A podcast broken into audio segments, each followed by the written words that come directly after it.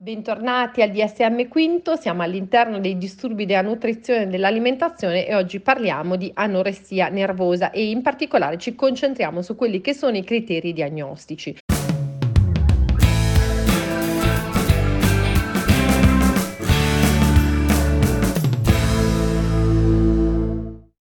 Abbiamo una restrizione nell'assunzione di calorie in relazione alla necessità che porta a un peso corporeo significativamente basso nel contesto di età, sesso e traiettoria di sviluppo per la salute fisica. Il peso corporeo significativamente basso è definito come un peso inferiore al minimo normale oppure per bambini e adolescenti meno di quello minimo previsto.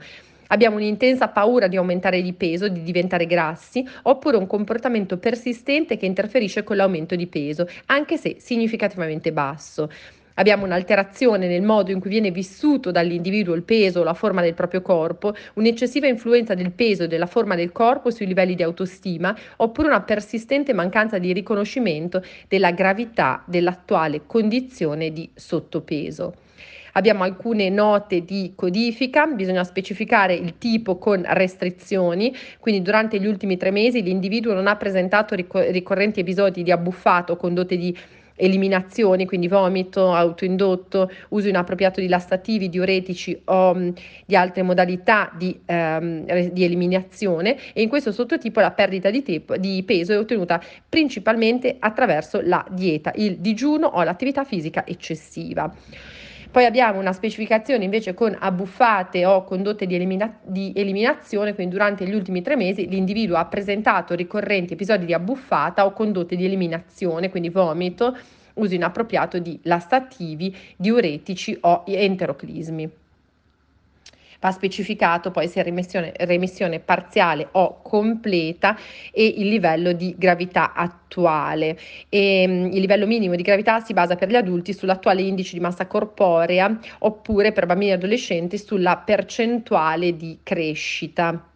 Qualche caratteristica associata a supporto della diagnosi, il semidigiuno dell'anoressia nervosa e le condotte di eliminazione talvolta associate possono portare a condizioni mediche significative e potenzialmente pericolose per la vita. La compromissione nutrizionale associata all'anoressia nervosa influenza la maggior parte dei principali sistemi organici e può causare una varietà di disturbi fisiologici come la menorrea e anomalie sostanziali dei parametri vitali, mentre la maggior parte dei disturbi fisiologici associati alla malnutrizione è reversibile con la riabilitazione nutrizionale, alcuni, compresa la perdita di densità minerale ossea, sono spesso non completamente reversibili. Comportamenti come il vomito autoindotto e l'uso improprio di lastativi possono causare un certo numero di disturbo che portano ad anomale evidenze di laboratorio.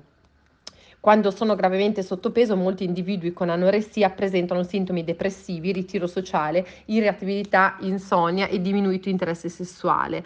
Queste caratteristiche sono riscontrate anche in individui senza anoressia che sono significativamente denutriti e quindi molti aspetti secondari possono essere ehm, secondari rispetto alle conseguenze fisiologiche.